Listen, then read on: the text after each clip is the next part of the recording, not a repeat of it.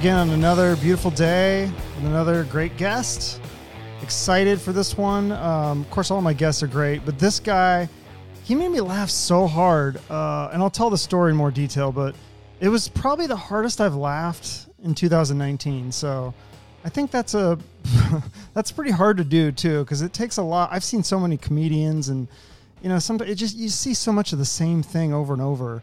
It's uh, refreshing to see somebody do something different and. Uh, you know, they say this guy's a comedian's comedian. So Dan Wilbur, we're gonna have him on very shortly. He was on. Uh, he's been in a bunch of comedy festivals. He's been in College Humor. Remember those uh, YouTube videos? Uh, he's written for the Onion News Network. He's been on Independent Film Channel, MTV. Um, and again, he's got his own stand up and Instagram videos. The Instagram videos, the, the thing that made me laugh so hard. And I'll talk more about that. He's also written two books. Uh, we'll talk about that. Uh, he's done plays. This guy's like a real renaissance man. So, very exciting. Um, some other things just about my own podcast that I probably should talk about. Um, I think hopefully soon we are going to be getting a new theme song. I finally got somebody to write one for me. Um, so I hope that happens. And if not, then I will probably just switch it because I'm, yeah, I never really was a big fan of that theme song. I just want to have something. Um, but uh, I think I've got one coming that's going to be pretty decent. Uh, and we'll use that for a while until I can get, you know, uh, just keep upgrading it, I guess, is what I'm going to do with that. Uh, also, I was on a, another podcast. Uh, I was on my, my co host from the Chuck and Josh podcast. He has a solo podcast, the Josh and Friends podcast. Um, I was a guest on that one. It's, uh, it's the second episode. Um, I recommend checking that out. Uh, watch the YouTube video, it's about an hour. And we talk about our Halloween costumes, which is always something that's uh, really popular among our friends and family. Uh, looking at our Halloween costumes over the years, we've had some really good ones. Um, and I give more of the credit to Josh on on those things. So we'll talk about that. And you watch that YouTube video, you can actually see the costumes we had. And there were some great ones. We had the A Team, Golden Girls, uh, Weekend at Bernie's. I mean, some of these were were when we did them, they were very original. And then even the ones that maybe weren't the most original, we we nailed it when we did it. So, and we've got obviously another one uh, coming up this Halloween, and we'll probably keep that tradition going for as long as we can. Um, so yeah, check that out. Check out uh, also, you know, like I said, I've always sold this before, but we have the Chuck and Josh podcast. There's like over 50 episodes of that. Um, I think I'm on episode what is this 13 of uh, my podcast. So there's always uh, more episodes. I'm looking forward to having more musicians, more comedians. We're going to try to get some more. Um, still trying to get some sports people. It's been a little harder. Uh, it's just just like high school, you know. It's like I uh, the jocks don't want to hang out with me for some reason. So I'm going to work on that, and um, also try to work on getting some more uh, actors and actresses. Also, a female. I think that's that's one of my other goals for this show. I've not. I've only had males, so I don't want to be perceived as sexist, but also women are interesting too. So I do want to get some uh, some females on the show, uh, possibly uh, some female comedians uh, or actresses or musicians too. There's uh, some great in all those categories. Okay, we have Dan Wilbur on the phone. As you know, he's a comedian, uh, he's a writer, he's an actor, he's done all sorts of things. So please welcome Dan Wilbur. Dan, how you doing? Hi, I'm I'm doing great. Great. I'm happy to be here virtually. Virtually, yeah, yeah. No. I'm happy to be. I'm happy to be in my own office. Honestly, I'm yeah. happy to be in New York. Yeah, isn't that would have been have a, anywhere for this? Yeah, it would have been a long flight to fly to Phoenix. I mean, I would have appreciated it, but that would have been you. You did kind of go above and beyond as a guest, though, because you said, "Oh, where's your uh, podcast? I'd like to listen to it." And I'm like, "Wow, okay," because I don't think anyone's ever asked me that before, so that was pretty cool. Well, if there's one thing you should know about me, it ha- it's that I have a ton of spare time. lot. Okay, well, so I'm I'm always always ready to listen to a, a podcast. Well, that's good. About comedy? Come on. Yeah, I appreciate that. Well, so speaking of spare time, uh, you grew up in Cleveland. Did you have a lot of spare time in Cleveland? Oh, absolutely. Uh, that's Cleveland's all, uh, the Midwest just has space and time. I don't know what Phoenix is like, but you have space and then you're like, when's it going to end? That's mostly the vibe of Cleveland is you're like, I'm in a city, but there's no one here. It's changed a little bit since I left. But Really? I remember like sometimes I would walk down the street, and I lived in downtown Cleveland, and I wouldn't see anyone else for blocks. I would see cars go by, but I was like, wow, I just have like a whole city to myself, and uh, I treated it that way. Huh. It's kind of like I that Will it Smith like movie. no, where- you gotta you gotta live like no one's watching. yeah. That's well, so say. you actually don't say that. you started in the suburbs, and so that was probably a lot different than when you moved into the inner city. Then it was kind of more of the city life, right? Yes. Well, yeah. So it was like, I mean, I've never really thought about this, but since we started here, that that the suburbs are just all about space. It's like all for you, big wide avenues and Hmm. trees, and everyone's got a yard. And then you move into inner city Cleveland, and everyone still has a yard. It's just slightly smaller. Mm. It just it didn't prepare me for for how small my first apartment would be in New York City, where there's Oh, actually yeah. a space crunch. Right. Yeah. No, when I went to New York and I visited, that's one thing I noticed. You know, having lived in uh, Arizona and then gone to Vegas, these giant hotel rooms, and then you go to New York, and a lot of the restaurants they don't even have a seating area. It's just like, here's your food, get out of here. Like we don't have, we can't afford like benches and chairs and stuff. So that was interesting. Yeah. Oh yeah. I think it's an anomaly when you go it's not an anomaly in New York at least, but if you go into a Starbucks in New York and they don't have a bathroom, you're like this is an issue, guys. That's the only reason I'm in here drinking coffee. right. But right. when they don't have the there are there are certain Starbucks in New York City that do not have a bathroom because of space concerns. It's not because they don't want to Right. take care of a bathroom. It's because they bought a space that's too small and it can't fit a bathroom. It used to be a you know a tiny store that only sold stamps or whatever. You know, New York's full of stuff like that. Right. So are you now? Are you a fan? I don't know if you know this comedian, but when I saw your comedy, he reminded me. Uh, you reminded me of this comedian. Um, are you f- familiar with Nathan Fielder or the Nathan for You show on Comedy Central? I am familiar. Oh, are you? Okay. show. Yeah, that, your your Speaking comedy Starbucks, kind of reminds. Starbucks. Yeah, the dumb Starbucks. right. Yeah, but your comedy kind of reminds me of that style. Or like, what are your other uh, comedy influences growing up? Like, what kind of shows or comedians were you really into? Uh, I was really into Chappelle. Uh, I came out. I, you know, the story I like telling at Thanksgiving to remind my parents how they messed me up because that's what Thanksgiving is for. Mhm. Uh, by the way, you're just supposed to go, right. you eat the free food, and you say, "My penance, or no, your penance for me paying to fly home is that you get to hear these stories from my childhood that you don't even remember, that, that, that don't you think don't affect you. But Right. guess what? The the chickens have come to roost Yes. is what I say to my mom. So uh, the story I like to tell is that I was a weird kid in Cleveland. Again, bored, spare time. There's a theme here, Mhm. and uh, and I would read the Cleveland scene. I would go to the back and I would see who was coming to town, so I could see like when there were concerts and stuff. Sure. I wanted to see bands. Like I'd go, oh, I was, you know, six years old, looking, going like Green Day is coming to the Agora, and then you know they're probably playing a bigger venue. No one's gonna fact check that. Anyway, I was like, oh, Green Day's coming. And when I started to think about comedy seriously, uh, the biggest guy, like the guy that I just loved, who was touring, was I watched The Daily Show all the time, and I would just love. I would just wait around for Lewis Black to come on because Oh, he had I a love him. a specific tone and a specific angle and back in black was my favorite segment and it was semi political but you know you're a kid who doesn't follow the news you could understand him Sure. He was Just just, all about that at, anger. like yeah. a, a dumb news story right. yes and when you're when you're a boy from the suburbs anger really connects who knew so uh yeah Uh, yeah. It's Nirvana and uh, and Lewis Black. So I looked in the paper and I saw that Lewis Black was coming to Cleveland to play the Cleveland Improv, and I showed it to my parents and I said, "Here's what you can do. You can go and tell me if it's too gross for a kid my age." And then I'll go with you. I called ahead and like made sure that they allowed minors to come in if they're accompanied by an adult. And they said yes. So let's let's do this. You guys go on Friday night, and then Saturday night, one of you takes me again if it's not like just full of gross stuff. And of course, Lewis Black isn't. He's not dirty. He just Mm-mm. swears a lot. Sure. And I have this very fond memory of my parents coming home.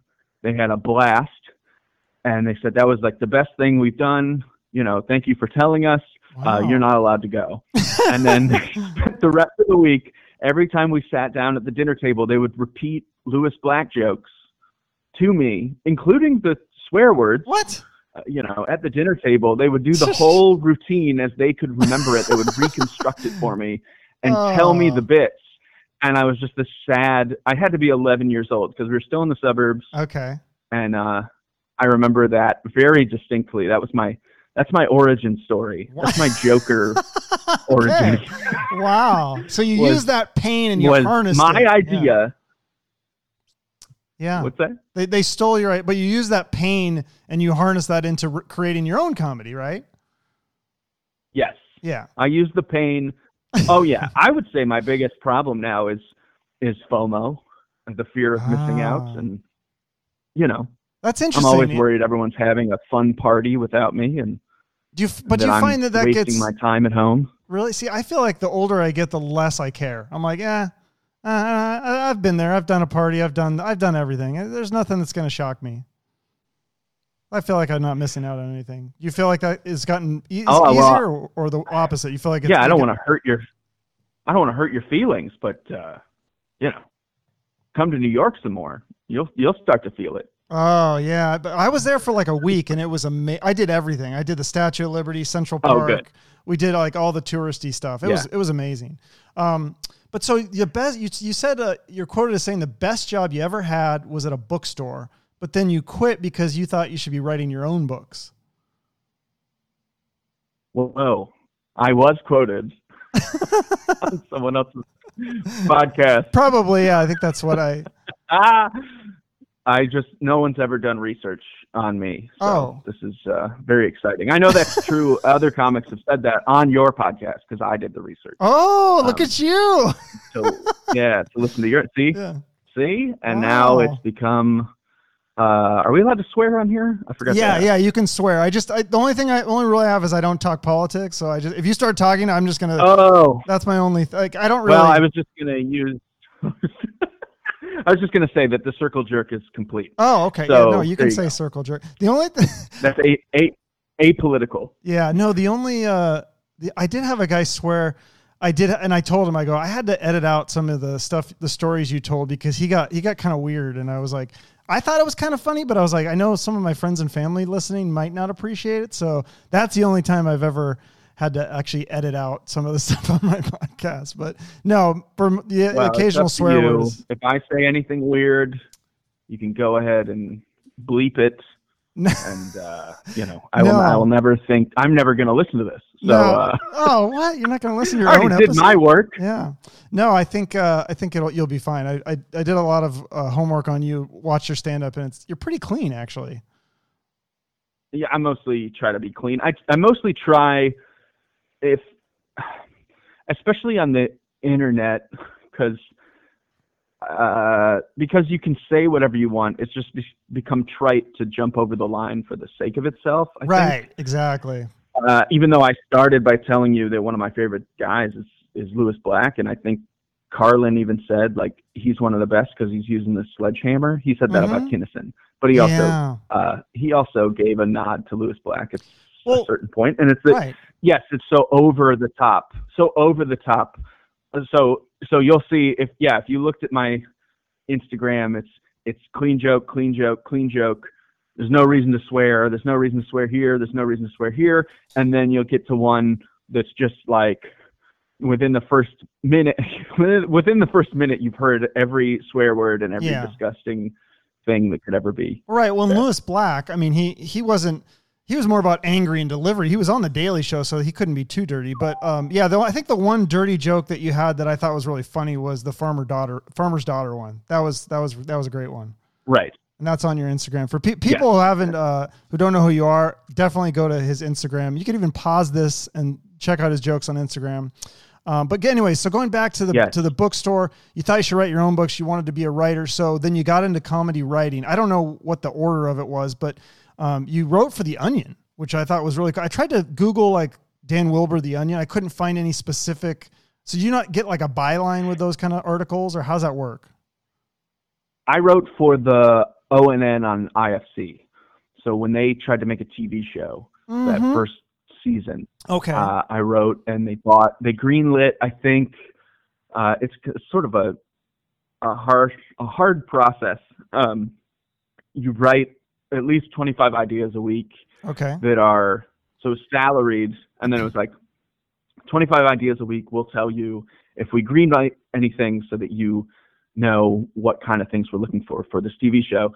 Mm. And I got it a couple every week, uh, and then I don't know if they ever used even any of them because I Oh. didn't see the whole show and I only saw bits and parts. But um, they that was Uh, to answer your question. It, it's a little more of a mess than you'd like to believe. Oh. Is that I I knew I wanted to do stand up, and I knew I wanted to come to New York, and I did both of those things. And I came to New York thinking I'm going to make sure I have a solid 20 minutes so that I can get road work and that I can get, you know, I can I can open for somebody Sure. if I have a solid 20 minutes because I knew I had a solid 10 minutes. I knew I could send a clip by the end of college because I started in college. I did it for four years. By the time I got to New York, I had like, oh, this is a really punchy joke, joke, joke, all in a row, stuff about me. I could do this at a club or I could do this at a show and not feel embarrassed. Um, and when I got to New York, I met a bunch of people uh, and I started writing uh, comedy, paid some tiny amount to do jokes about video games for this website called the Minus World, uh, which doesn't exist anymore. Mm. And then they all moved to GameSpy, and then they all moved to like Vox or something. I don't know. They kept moving around, all these Mm. editors Hmm. and I I knew an editor who let me write jokes about video games, and then within that year, uh, the the Onion just popped up. Like somebody just you know gave me the email and said send it send your stuff to the Onion. Here's how you Oh. do it, and uh, and I think the the editor of the video games website was the husband of someone who was looking for the writers at the Onion. So my, you know, it's all luck. Uh, Okay. uh, I had a Who great you know, basically, right? I sent them, but I'm just saying that it was like this weird sort of the planets aligned and my Mm. my work got sent to the top of the stack because um because this woman had seen my work before. Yeah, and so she liked when you. she got the packet, she said, "Oh, I know this guy. I know this guy." Yeah, that's great. And then you got paid And for so even. I had no I had no plans. I had no plans to really write um when I got out of school. okay, but you got paid for that even regardless whether they used it, right? It was salary, you said. Yes. Okay, that's cool. Yeah, And then, uh, yeah. If you care about those kind of brass tacks, the the Onion Right. really is a place where they pay per idea. I think still. oh, okay. Uh, they have a staff, obviously, and they, they get paid a normal wage. But if you were a contributor, there's a lot of like, send us just send us as many ideas as you can because we never know what's going to get killed or what they've done. It's been so long right. they've existed for so long. There's so many that they might just say no to because we already did it. We did it in 1998. How do you feel now, you goof?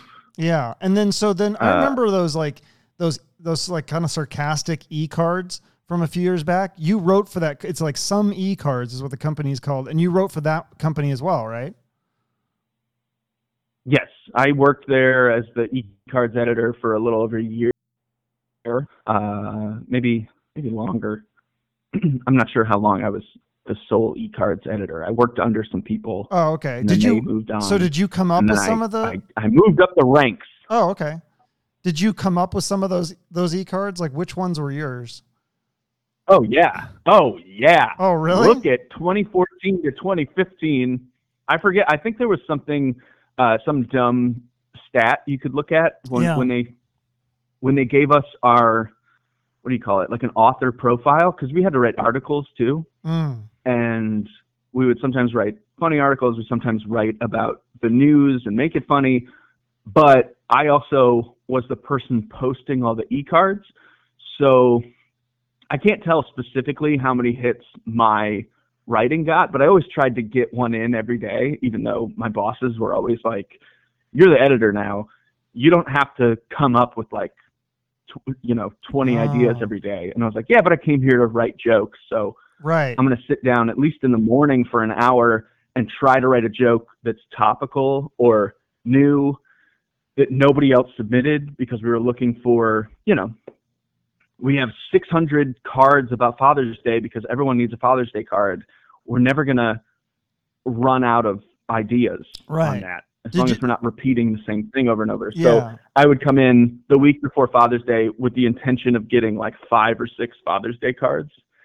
And they'd be like, "You don't have to do that." And I was like, "Yeah, but I want to." right. So- yeah. That's cool to have to go above and beyond at a job that you feel passionate about. So do you remember any specific ones of those that were really I don't. I don't think that's how they uh, interpreted it. Oh.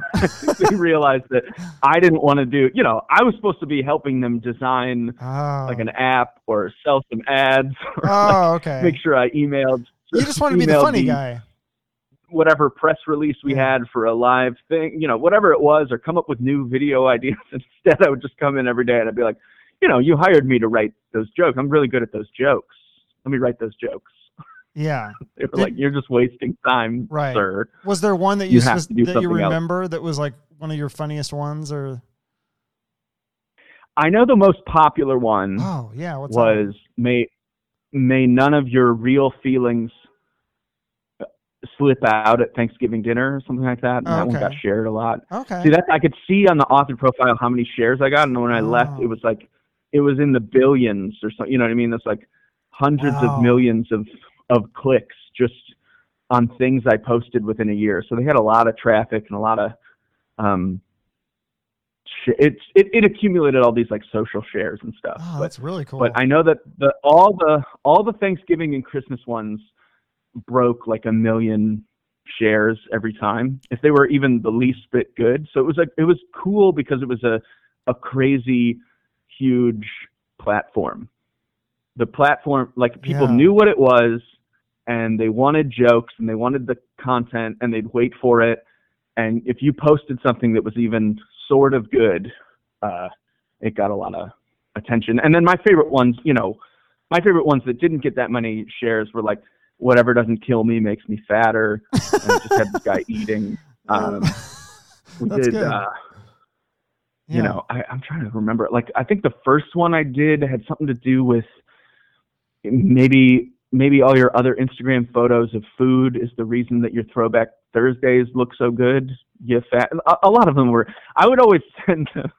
that didn't make any sense, but it was worded better whenever I did it, and uh, I would always send the card writers um, when I was editing solo and my bosses weren't around. I would always write, "Please send me your saddest and fattest," and that's what people would send in That's good. they would always send me like like Allison Libby sent one that said uh you know I don't cook very much because uh whenever I put food in the oven it's hard for me to get my head in there and I think we may have gotten in trouble for that one I mean like we posted. I know we used it That's uh I don't I think it's still up there so but that was a Libby one and I I would always write to her and be like you you get me you That's- you understand That's great. I like that kind of dark humor. So then you wrote a couple books. Uh, you did end up writing the books that you said you wanted to write. You wrote uh, one called How Not to Read, and then another one called Never Flirt with Puppy Killers. Do you want to talk about the two books that you have? Yes. Well, sure. Uh, Better Book Titles was a blog I started sort of right around the time of The Onion. Uh, my girlfriend at the time, uh, well, she's my girlfriend still. my girlfriend at the time, and my girlfriend currently. Okay.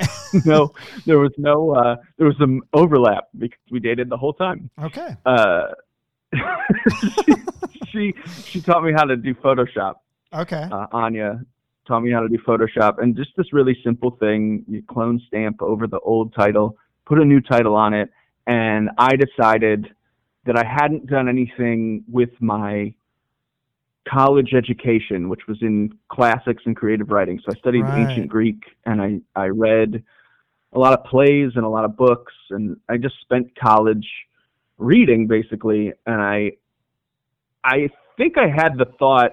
I I mean, I might, this might be apocryphal, or or I might just be retroactively tagging this on, but I do remember having the thought. I think, unless I'm lying to myself, which is often the case, uh, is I said to myself, you got to find what's the most important thing to you, and make fun of it. Hmm. And for me, Okay. reading, I was 23 and I loved stand up and I loved books and that's it. I studied, you know, I basically I went to college to study film and I gave up on it because I loved the the literature professors so much more. I I really dug my heels in uh trying to that's not the phrase, but I dug I put my nose to the grindstone and and by that I mean in a book with my soft hands that have never done manual labor. and I uh, I read a lot of books, and I just remember thinking, well, this is the most important thing to me, and not that many Ah. people read. Like in my circle of friends, they don't Yeah. read novels all the time, but I love novels, and I don't even know why. But I I spent all this time. I should make fun of that because it's clearly the most important thing to me. And then I started this blog. Every day I would just post a different title for an old classic. So The Great Gatsby is Drink Responsibly. The Very Hungry Caterpillar is Eat Until You Feel Pretty. Uh, the, the, the Giving Tree is called Call Your Mom. They're all just, right. if you didn't have, t- and then the joke was like, if you don't have time to read, I'll summarize these for you. So sometimes they were just funny Oh, summaries of books. Right. And, and a bunch of my friends reached out and they said, This is so funny, let me send you some. And they would just send me them and I would credit them and, and post them and then they would share them. And by like two months in, two months in of doing the blog, it was on just every website because yeah. I didn't realize this at the time. I was just giving people free content. Uh, I didn't even put a, uh, a what you call, like I didn't even put a watermark Oh, okay. on my work because I was like, they'll know it's me. They'll know where to find it. I'll be the top thing if you search better book titles. hmm And you know, BuzzFeed. Every like once it got on BuzzFeed, Oh, it was just everywhere. Right. It was like, uh, and it got so much. um it got so much love that then an agent reached out and said, "There's probably a book here. You want to try?" And Oh, okay. within that year, we we did it. just so put compiled it all into a book. Perfect. So besides the writing, Well, the, also- the first one, yeah, the first one I had to write. Uh, this was back when they said eighty percent of it has to be new content. So Oh. How Not to Read is a is the book that I Okay. actually spent time writing, gotcha. Okay, and the other one is just like a coffee table, yeah, gotcha. Okay, perfect. So collector's besides, item. yeah, besides the writing, obviously you did the stand up, um, and then you've done uh, some plays and theater. Do you do you do that in New York? Oh, uh, I've done some acting. I've done, uh, you know, not much in New York. I just did it in college, and I Oh, did it. Uh, I, you know, I, I don't know why. Why do you ask? Oh, I don't. I just I was interested in. Uh, I went to New York. That was the first time I saw play. It was like it seems like there's a really big uh, theater Oh. scene there. So I, I'd be. I just didn't know if you. I just I heard something that you had done some theater. I didn't know if you were still into that or if that was just something you kind of flirted with a little. Or Yeah, uh, uh, it's like a can of worms okay. now that I I dare not open. But I'm in SAG, Oh, and uh, cool. I uh, for a lot of comedians, you pay your bills through commercials yeah. and commercial work, and that's sort of the reason. Yeah, it's a source of like how often uh, those SAG anymore. Mhm. But happy to be in SAG. Get to go on auditions for movies that's and cool. stuff like that. But yeah, I did a lot of uh, when College Humor was here before they moved to Los Angeles. Right. We I did a lot of stuff with College Humor, and I did I worked with a sketch group for a long time, and I I don't really write sketch as often as I'd like, hmm and I'm trying to get back into doing that where I'm uh, writing and producing the work rather than trying to like pass it off to a friend and say like, is it funny enough? Yeah. that So you would spend yeah. time on this. I gotta gotta actually make these Right. So like let's clips talk. that Yeah. feature me. So so uh, yeah, so I yeah I've done some acting and I've done you know the the thing that got me my SAG card was me reading from my book on Oh. IFC. Okay. which is really weird. Like it was, I was playing myself, and then they were like, "Well, this is technically SAG, and now Oh. you can join." Well, there you go. So going back to the college humor, um, I mean, those videos on YouTube that millions of views. Um, so it looked like you did a couple of them. I don't know. Um, you were kind of you didn't do the writing on those though. Were you just the acting? Because you were in the Chilean mine, the unreleased Chilean miners I wrote- tape. that was a good one. Uh, yeah, that's a good one. No, I didn't write any of this. Okay. I, I was there as like an extra guy, and then they would just bump me up and give me parts to play, and and then I wrote uh, some articles for them Ah, okay. uh, way back in the day when they were when they were an article based site. So uh, that was in college. I mean, that was when I was in school. oh, I was fun. pitching stuff to College Humor. Where did you go to college? Yeah. In New York or? I went to Bard. It's upstate Okay. near. Uh, it's uh, it's near Woodstock and Poughkeepsie. Oh, fun. if you know. It's on the on the Hudson River. Okay. So yeah, so in New York, and then um, so then when you started stand up, about it was about like nine or ten years ago. Do you remember the first time you did stand up? I always I love those stories because it seems like it either goes one way or the other. Yeah, I remember it well, and I have a tape of maybe my third time doing it. I would say the first five shows I did, I murdered. I was so good, Wow. and then I lost all confidence, and and I've it's been a slow trek to find out how I did that well. And the answer is that a bunch of my friends were in the audience, and, Oh, and I was just talking that helps. and now it's um i need a bunch of strangers and i i don't know. Uh my first time was at bard when i was 18 so Mhm. i moved i mean I, I moved into the dorm. I met my friends who i'm still friends with and none of them knew me as a funny person. And i always thought of Hmm. myself as a funny person and i always wanted to try it.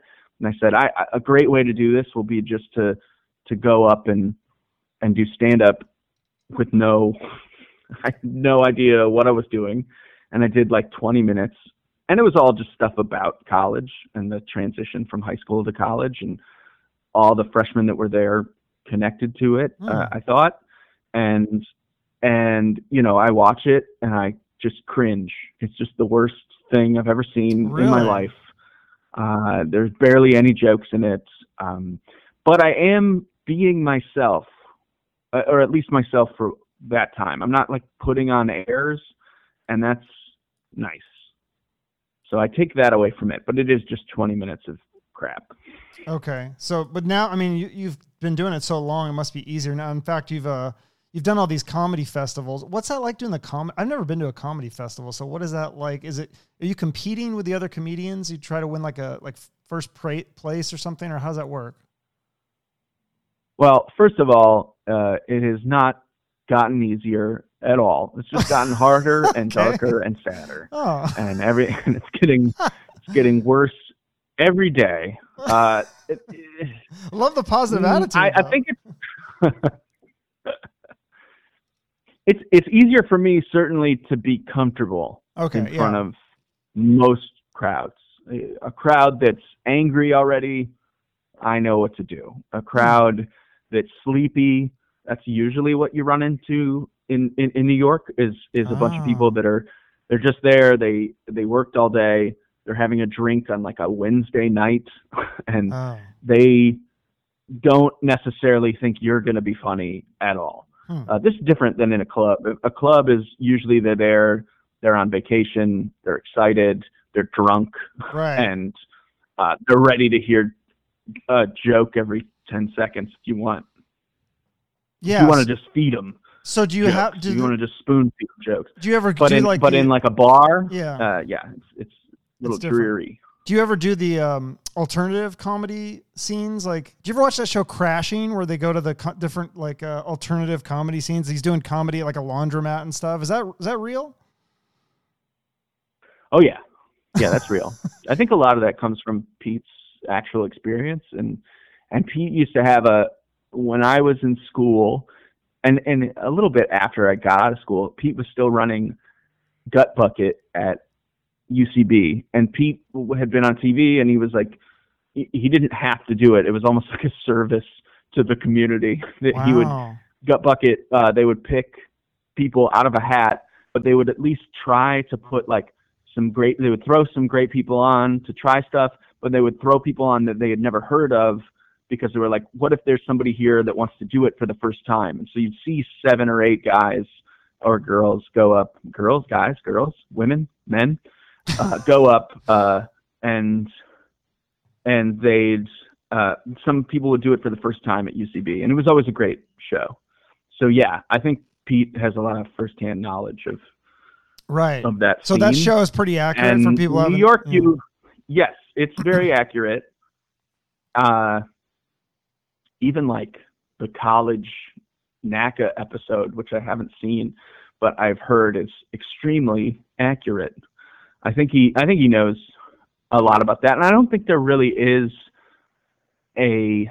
Mm, again, this you're asking like a really simple question, like uh, yeah. I guess has a simple answer, which is that there is no hard line between clubs and an indie, quote unquote, indie comedy scene. Okay. Uh, they everybody in New York is a New York comic for the most part. There's people who just do sketch. There's people who just do improv, and the audiences are definitely different. If you go Mhm. and do a Williamsburg, if you go do an, a Williamsburg show that's hot, uh, it's a bunch of 22 year old kids. Hmm.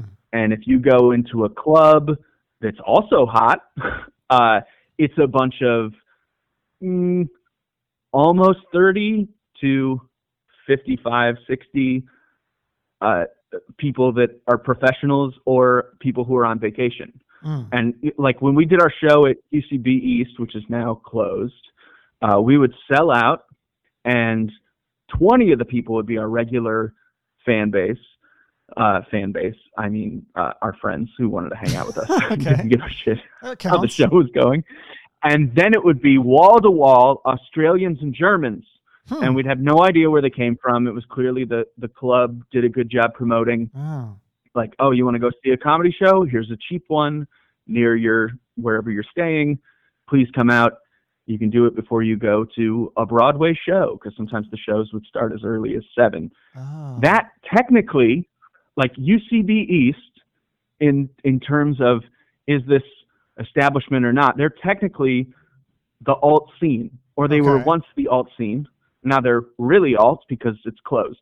So uh, the alternative comedy scene is Yeah. when the venue closes. right. So it wasn't like I feel like the image people have in their minds of like alt comedy versus club comedy is is somehow like well these people all hang out over here and those people all hang over to there. Well, it's really like the same 20 blocks Okay. and we all run into each other and we all sometimes are at a club and we're sometimes at a bar and sometimes the bar is full of Australian tourists and sometimes the club is full of Okay. Australian tourists and it's So the same show. Yeah, it's a one And big mix, is what you're saying.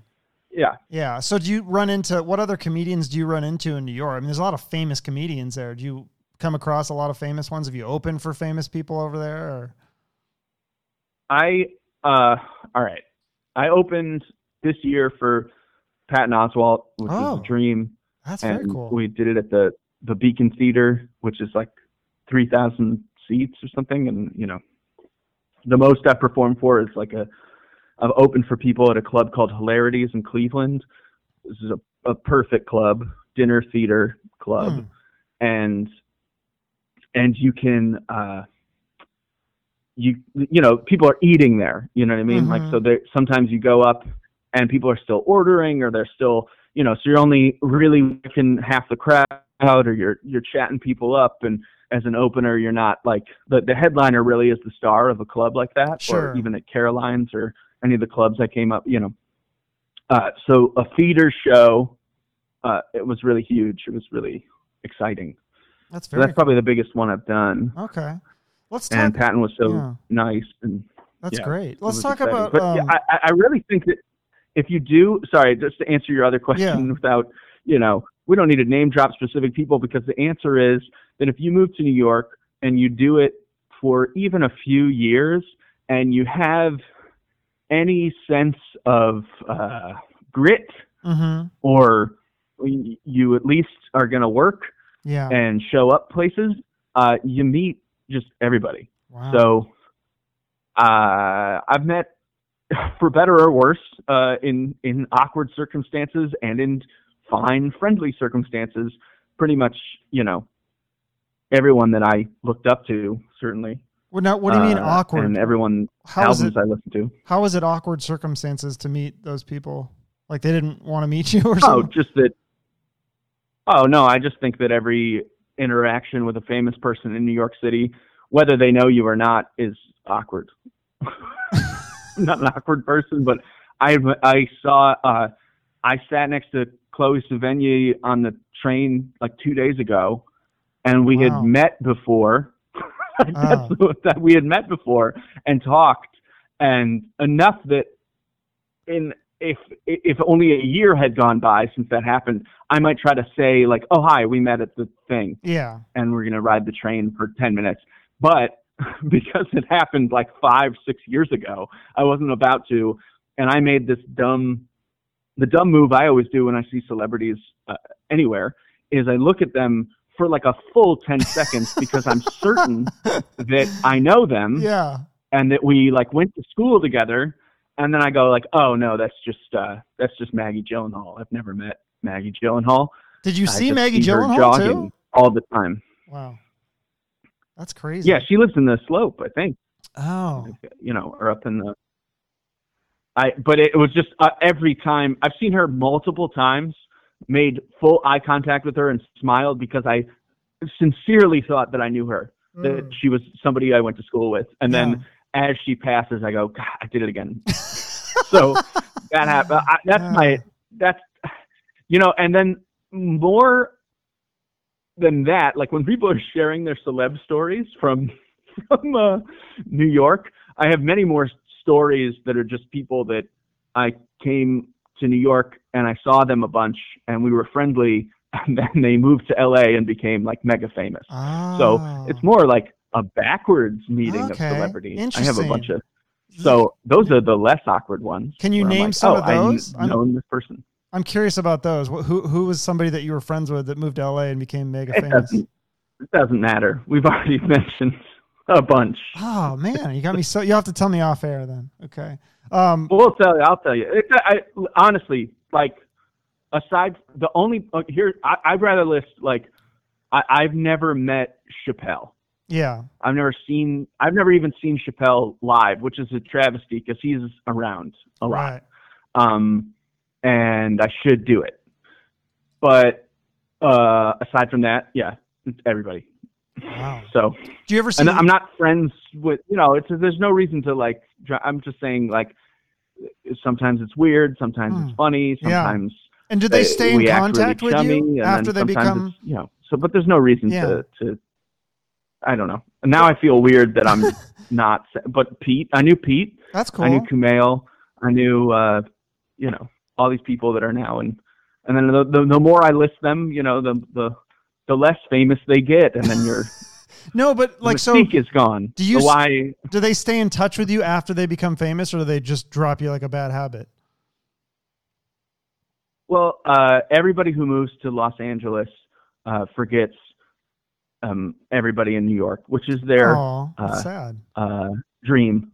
No, it's not sad. I no, no, nobody Uh. drops me like a bad habit. No, Okay, that's good. So you guys stay for that's cool. So getting back to but uh, that's the reason not to discuss. Like Yeah, yeah, no, no. like who am I? Who am I friends with? And I'm like, uh, it's fascinating to No, I people have to average normal. to say Yeah, yeah. about anybody famous. it's just fascinating to to hear these things for, for just like average people like me. Like I'm not in the show business and like hanging out with all these. So, so it's like interesting to. I know people that live in L.A. and New York. It's like, eh.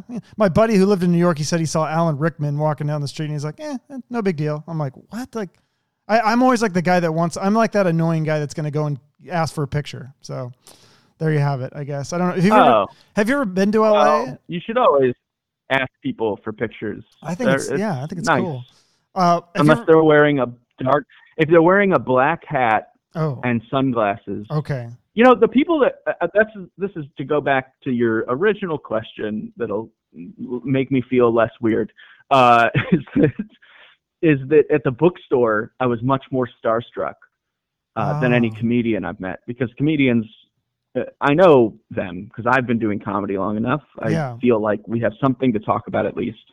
Uh, but in the bookstore, like Patrick Stewart would walk in and Jeez. uh, just talk to Patrick Stewart about, you know, books. That's pretty And, uh, amazing. That's a big Famous authors walking in. That's more fun to me. Mhm.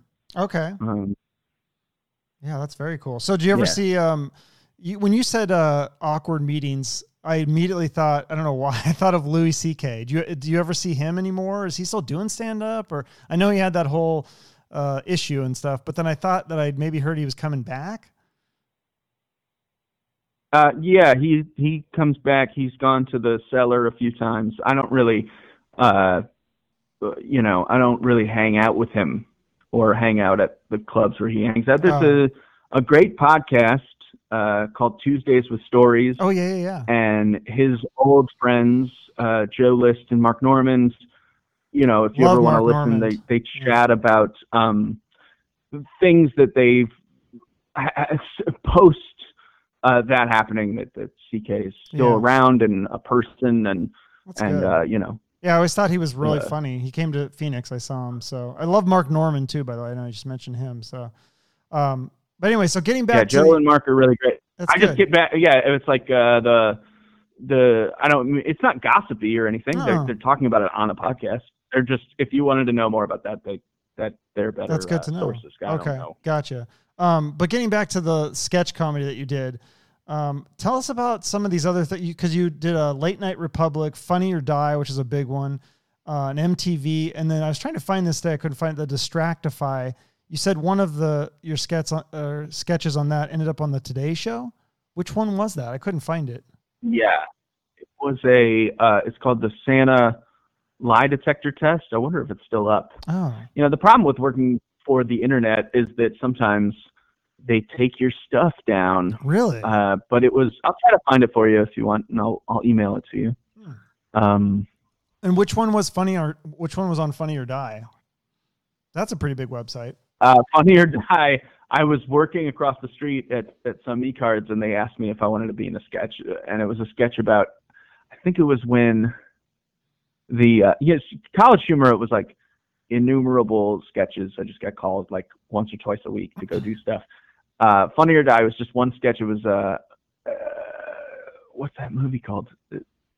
Fifty Shades of Grey. Oh, okay. In the movie, in Fifty Shades of Grey, they were interviewing people about it was like a fake ad, like how sexy was that thing, and they they filmed me as if I was some pervert coming out of the theater, and uh, which is the role I was born to play. Yeah. okay, gotcha. So, um, some of your so this is what I got to start. Uh, uh, not a start. I guess we're gonna almost finish on this, but I got to get to this because this was like the main reason that I reached out to you to do the podcast. So it was like I think it was like a Wednesday morning. It was like five in the morning. I couldn't sleep. I went. I saw on your Instagram. I followed you, and you were you were doing some of those positive pranks thing.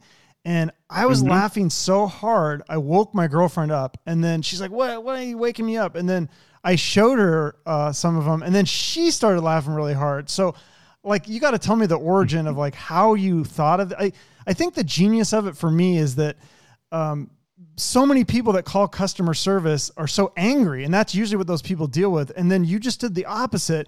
You call these customer service lines, and you're overly nice. So. Like, how did you come up with that idea? And tell me, tell me more about this because I, I love these positive pranks.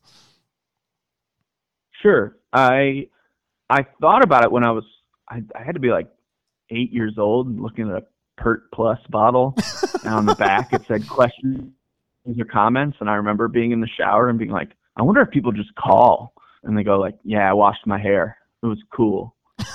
It was good. file that com- file that comment. And I remember thinking that when I was like a little kid, but then it never really came up again until I found this stuff called Alden's Alden's ice cream. Okay. Uh, Alden's ice cream has the best mint chocolate chip I've ever had in my life. It's it's Really? it's That's my favorite kind of ice cream. world. If you like mint chocolate I love chip, mint this chocolate is the chip. best one. Okay. Yeah, you do. Yeah, that's my You favorite kind of ice cream. That and peanut butter, uh, Yes. chocolate peanut butter. But yeah. Well, now we're really now we're getting into something. now we're finally now we're finally connecting. Uh, yeah. So I was. It was like 8 p.m.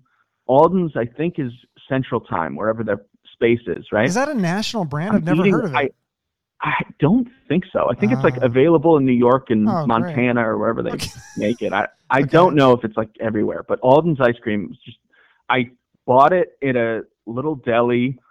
I started to eat it. I told my girlfriend just sitting there, I was like, This is the best I've never had anything like this. This is the best ice cream. I'm I am fully endorsing it right now still. I had it like two weeks ago. The, two weeks ago I bought it. I couldn't believe that I found it because they had packaged it differently because it used to have a sad little boy, like a drawing of a sad boy on a farm. It was just was the Okay. dumbest looking ice cream. They changed the whole box. It's like bright green now. Right. Still so good. But I saw on the side, I was like, comments and questions. And I remembered, you know, I've never called a comment or question line. And I was like, I'm just going to call them right now and tell them this is the best ice cream I've ever had. I'll leave a message. I'm sure they have like a phone tree or whatever. And I called Alden's Ice Cream. This is how you know they're not a national chain. I called them, and some woman just picked up, like, "Hello," like didn't say like, "Hey, this is Alden's Ice Cream." Comment line like I just called the What? switchboard at this office where like there's someone- literally five people house or working. what? Yeah. And uh, I called her and I was like, "Hi, I'm just calling. Is this Alden's?" And she's like, "Yeah." And I was like, "I just love this ice cream," and she could not stop laughing. Like we were both like wheeze laughing into the phone. we're like, "Uh, uh," Wow. and she said like. Do you need to know if there's a place closer to you where they have it? And I was like, no, it's r- it's next door. I just keep sending it there. This is great. And she was like, I this has never happened. And I was like, Wow. great. I'm glad it finally happened.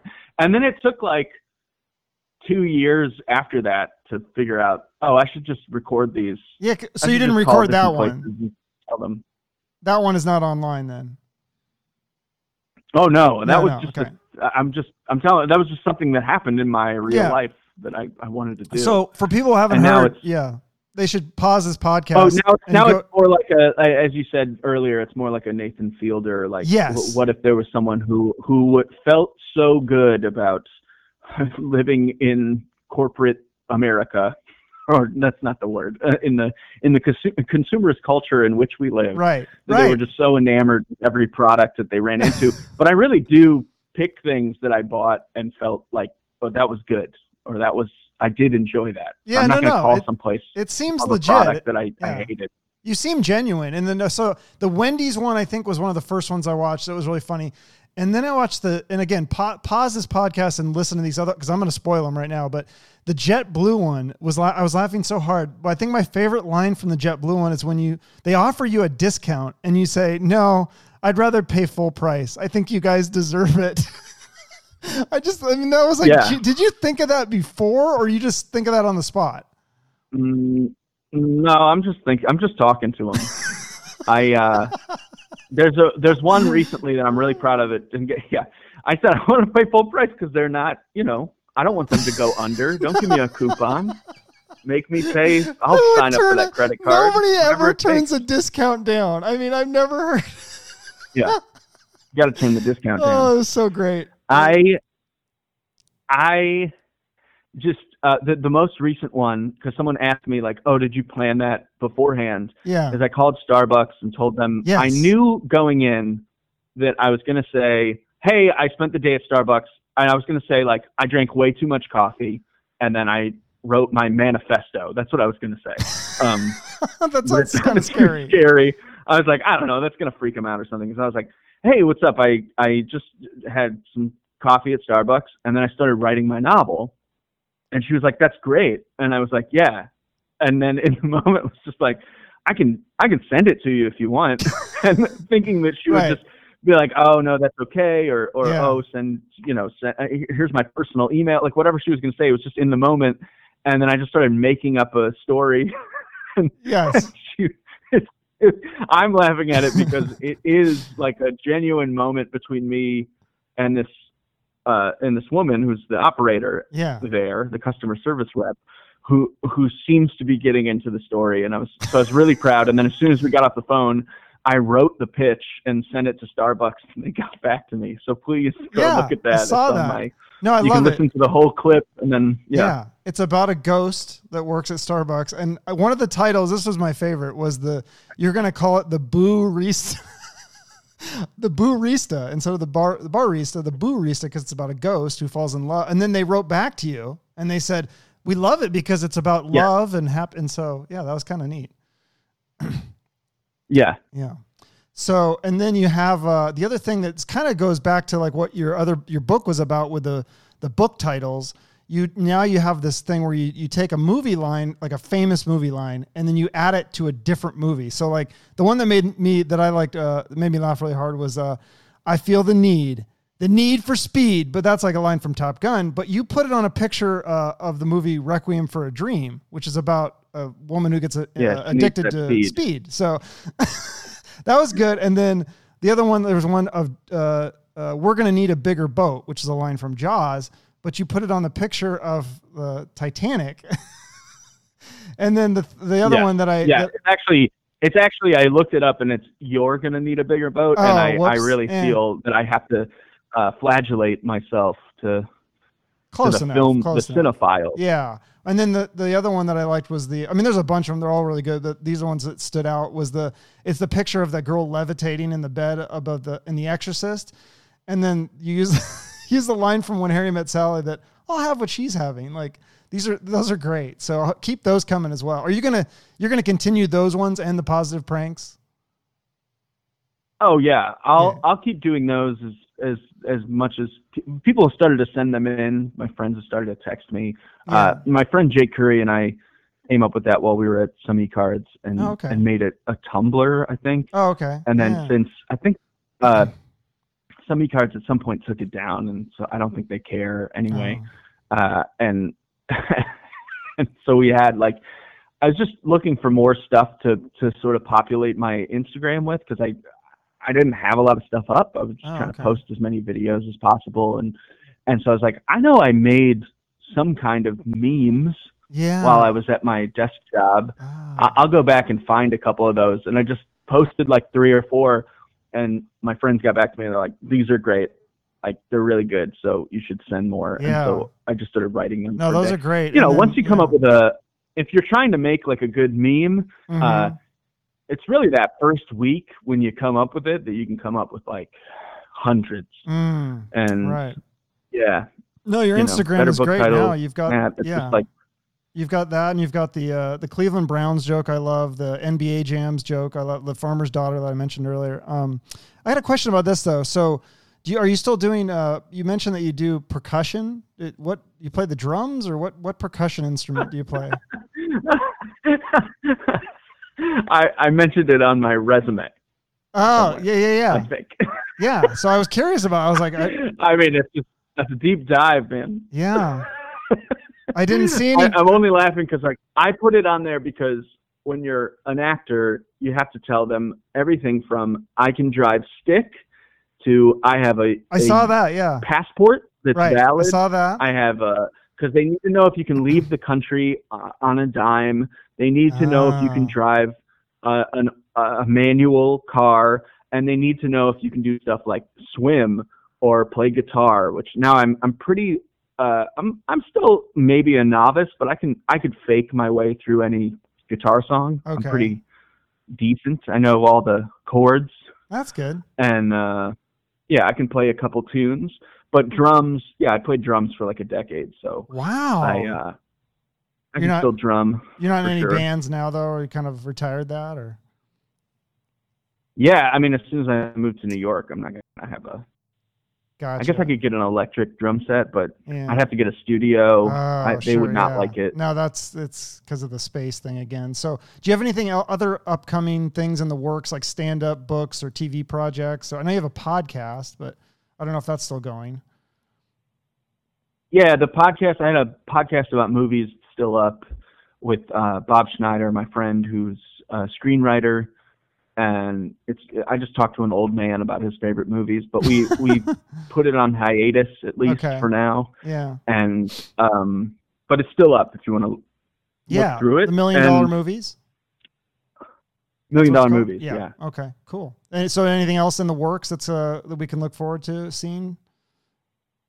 I'm just gonna be doing stand up for Cool. the foreseeable future All right. and uh, other people's podcasts, and then I'm gonna, Perfect. you know, I'm supposed to be pitching books and pitching scripts and uh, all that other stuff. Okay. Cool. So is that is adjacent to stand up, but they Right. make you do it so that, uh, and by they make you do it, I mean um, I'm gonna starve if I don't sell Gotcha. soon. So speaking of other people's podcast, I know I did listen to your recent episode about uh it was on another podcast called Spir- Spiraling Up. And so you got like you guys got into Mhm. like some uh, really deep stuff about like depression and I don't want to go too deep into that because there's a, that whole episode that talks all about that, but um I mean it, it sounds like you've kind of dealt with that a little bit in your life and you since you were a teenager really. So I mean, how is that uh have you like kind of maybe used the pain from that depression in your comedy or how or has the comedy helped your depression or how does that uh, go back and forth there Uh, I'd say everything I've ever tried to do has just been a patch on a tire of depression. So maybe not. I, I guess drums. I was probably forced by my parents to pick an instrument Mm, or pick a sport. Uh, they didn't necessarily push me one way or the other, but everything that I have tried to do was sort of an anxious reach to cover the hole that, you know, for my 20s, I spent covering it with like alcohol and coffee all the time and Okay. weed. right And, uh, you know, I smoked a lot of pot in my 20s. Um, and then you wake up at 30 and you realize that you've been sad the whole time. And, uh, and when you really try to dig deep and figure out when it started, it's, for me, it was like, yeah, puberty. And we spent a long time on that podcast to sort of picking apart why um, I get so excited about trying any new thing. I'm gonna Mhm. get so excited. This is the thing that will change me. This, you know, I remember buying a. Uh, here's an example that I didn't talk about in the podcast. It's like I bought a Love Sack, which is like an adult beanbag chair sure that like that that's super comfortable. It's like a gaming chair that Hmm. like feels really good to sink into. And I bought it like on New Year's Day, you know, five six years ago, and it was like the most exciting. Like it, it became like a part of my personality for a month, and then like a month into that, even though it has a a lifetime guarantee, Lovesac, uh, I was like, well, I hate this thing now. Like I actively hate it. what I- it's making me lazy. It's hard to get in and out of. It's like I, I I don't like it. And then we kept moving it from apartment to apartment, and finally it was it's like we vacuum sealed it and it's in the closet, and it only comes out like sort of dead of winter when nothing else is going on okay because it is like it is the seat of depression. I Yeah. just like I'm gonna be sad and eat candy and watch an entire season of uh, Dexter, which is what I did when I first got it. That's how long ago this was. wow Um, then, yeah. okay then, so uh, just getting excited Yeah, about things So I'm just then- trying to think of a. If you listen to that podcast, you'll yeah hear me talk. no no no about, i did um, listen to that what I did to fix it. But, yeah.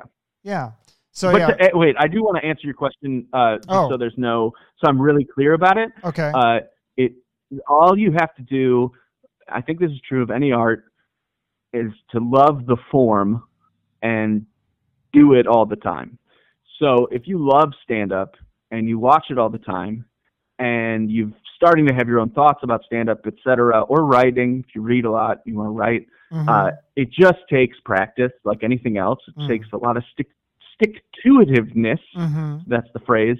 And I don't think depression or really any kind of mental illness, aside from maybe mania, uh, really helps you get anything Oh, done. right I think totally. that dipping into the well of sadness that we all have and being able to confront it and be honest about it is helpful. And if Mhm. you've never, but if you've never felt those things, right it's more important to be honest and not try to force yourself in you know, because if you close the curtains and and live in solitary confinement that you made yourself, uh, and and eat cheese and Snickers all day, you will make yourself depressed. Right. You, you you're able to do it, like Mhm. chemically and emotionally. You will you can find a way to make yourself sad. So I never try to romanticize sadness, Mhm. uh, except to say I would say what's been really great is post therapy, post drugs, all this stuff, is that um, it's still there. You know, it's Mhm. still like, and I still get frustrated or angry or sad, uh, depending on the day.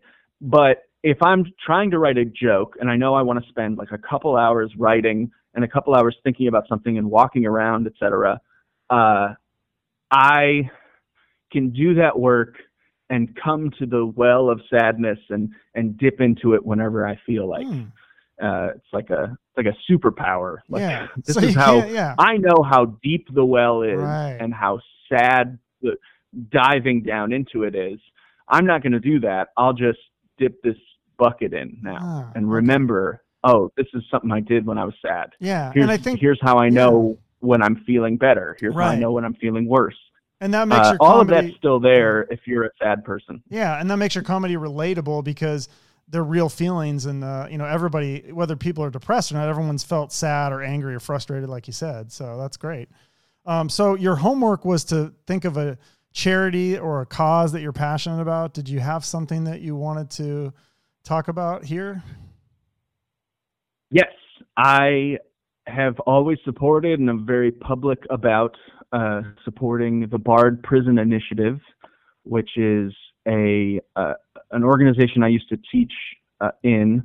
I used to uh, go teach GED classes in a prison in Hudson, New York, and uh, they just did a. I think it's either Ken Burns or his somebody just did a documentary about it Oh, Um, huh.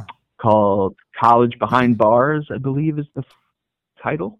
So you can find out even more about it. But the students at Bard uh, were sort of enlisted to go teach, and um, for a while, I think the governor was behind it, and then he sort of backed off. But it's a Mm. it doesn't matter because it is an apolitical organization. It's just it's just going in, telling, uh, teaching students.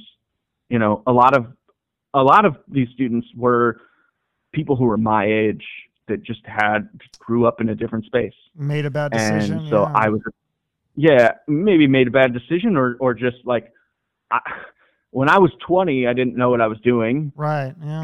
and I was in college, and they're all 20 also, right. and I'm teaching them math I learned in high school so they can pass a high school test, Mm-hmm. and uh, it's it's a, it's not only is it um, was it good for me to do that, Mm. it's it's just like they've done all these studies where just 97% of the students who actually get their diplomas while they're in in jail like they they don't have any cases of recidivism wow. like, That's great. it's like three three out of the 100 students uh, go back to jail so it, That's a good if you care uh, Yeah. yeah Wow, that's really good. That's a, that's, that sounds like a great organization. So yeah, I'll have to check out that documentary Yeah. too. That sounds great. yeah Well- you should check it out Yeah, thank you so much for being on the show. Um, you've done so many things. I mean, you've had all these viral things, uh, on, you know, CollegeHumor and the e cards and Funny or Die, all this stuff, and now you're doing stand up. You've, I mean, you've done so many things. I'm excited to see uh, what else comes next. I, I'm looking forward to more positive pranks for sure, and uh, more stand up clips. oh sure So people can find you on Facebook, Instagram, Twitter, right? YouTube, YouTube. You've got a YouTube channel. Uh, anything else? i got I'm a missing? youtube channel uh, i have a website if you're Oh, looking for website, all yeah. that in one spot That's right. and you can reach out and just Dan Wilbur. tell me you love this it? podcast Yeah. Yeah. it? Dan Wilbur. danwilbur.com where you can find Easy. those clips and you can find links to my Instagram and Twitter, etc. Great. Well, I'm excited to follow your career. It's been great talking with you. Thank you so much for coming on. Is there anything else you'd like to promote or say? You know, just uh, be yourselves. Be yourselves out there, folks. Okay, that's good advice. I like that. Thanks. This was a lot of fun. Yeah, it was a lot. It was really interesting. Yeah, you're. I think you're a really funny guy. I think people should definitely check out your Instagram. I don't know. Maybe I'm a weirdo, but I just I laugh really hard at those positive pranks, and I like your stand up too. So I'm excited for more. Okay. Cool. All right. Thanks, Dan, so much. Okay, so that was Dan Wilbur, comedian, writer, uh, actor extraordinaire. So check out his Instagram and social media stuff, his website. He's a funny guy. See him if you're in the New York area, or if he's check out. Uh, he might have tour dates. Uh, and um, also check out my other episodes of my podcast. Uh, the like 12 episodes of the Chuck Shoot podcast. I also have the uh, Chuck and Josh podcast. And again, I was also an, a guest on the Josh and Friends podcast. So check all those out. Until next time, I will see you later.